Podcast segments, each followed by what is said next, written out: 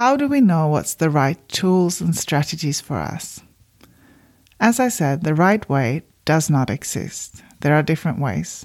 And you're always going to learn something from the course you choose, even if it's about what you don't want to do. But we want to make it as effective as possible.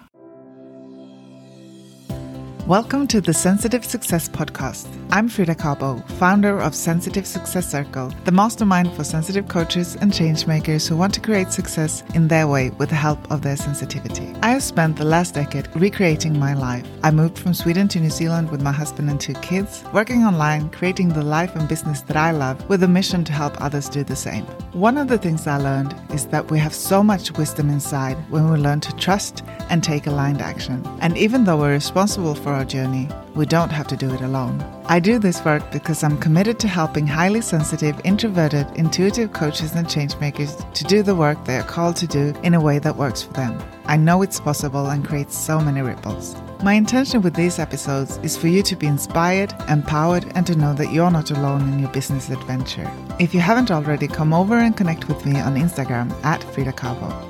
Thank you for being here because it means that you're creating sensitive success too, which is precisely what the world needs. Welcome.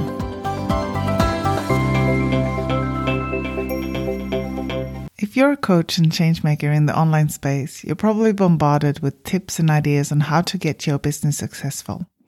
Sometimes I feel like everyone has found the magic bullet, and if you only did what they have done, you would be successful too.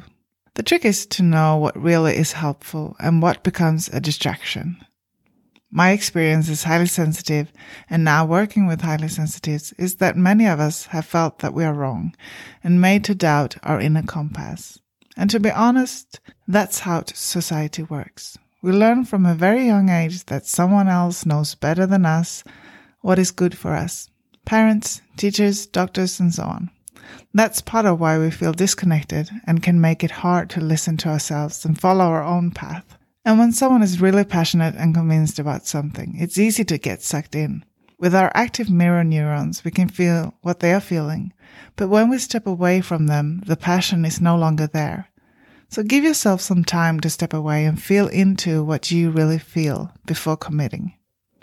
My strategy when someone says, this is the only way, I run the other way. There are always different ways. But how do we know what's the right tools and strategies for us?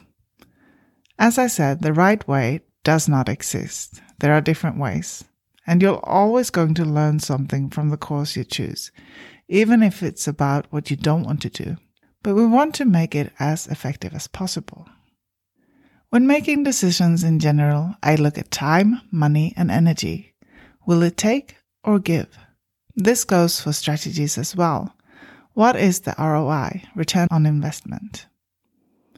There are many great courses out there that are very useful if they're applied in the right phase and aligned to where you are and where you're going.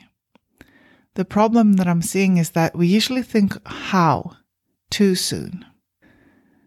Here are three questions that can help guide you in your choice and help you stay on track. Does it align with my bigger vision? The clearer you are on your bigger vision, the easier it will be to make the decision if it's a good fit or not. So before you think how, think why or what. And the second question is, is this right for me right now? So even if it's a good fit where you're going, uh, the course or the strategy. It might not be the best fit for where you are right now. You can't start at the finish line of a marathon. You have to start at the beginning. Will it bring me joy? Is it something you enjoy doing or will it create space for more of the things you want to be doing? So these three questions are really important of choosing the right course or strategy or even choosing to go into a course or strategy? Does it align with your bigger vision? Is it right for you right now?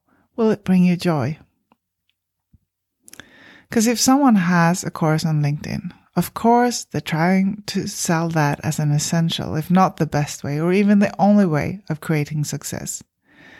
And if that's what you want to do and it aligns with your face and where you're going, it might be exactly what you need. But if you're in a totally different place, it might not be what you need right now. Just because they are convinced that it is that way doesn't mean it has to be.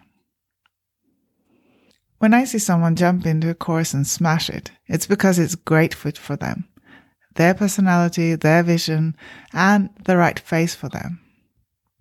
Tools and strategies are great when they come at the right time.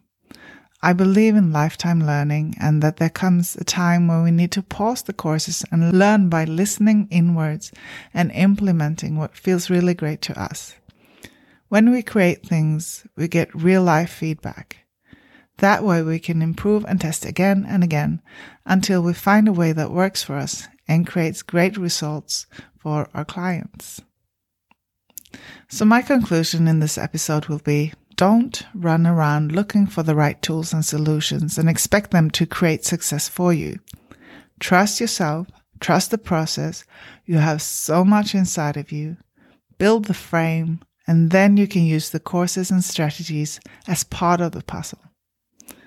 Just remember to focus on what's important and foundational, creating relationships and doing business in a way that feels really good to you.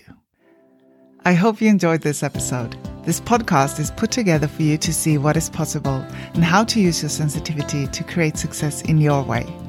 If you know anyone who would find this conversation useful, please share. And if you share this on social media, tag me in and I would love to reshare it. Come over and connect with me on Insta at Frida Kabo and tell me your biggest takeaway from this episode. Thank you for listening and remember to keep shining so that those who need your help can find you.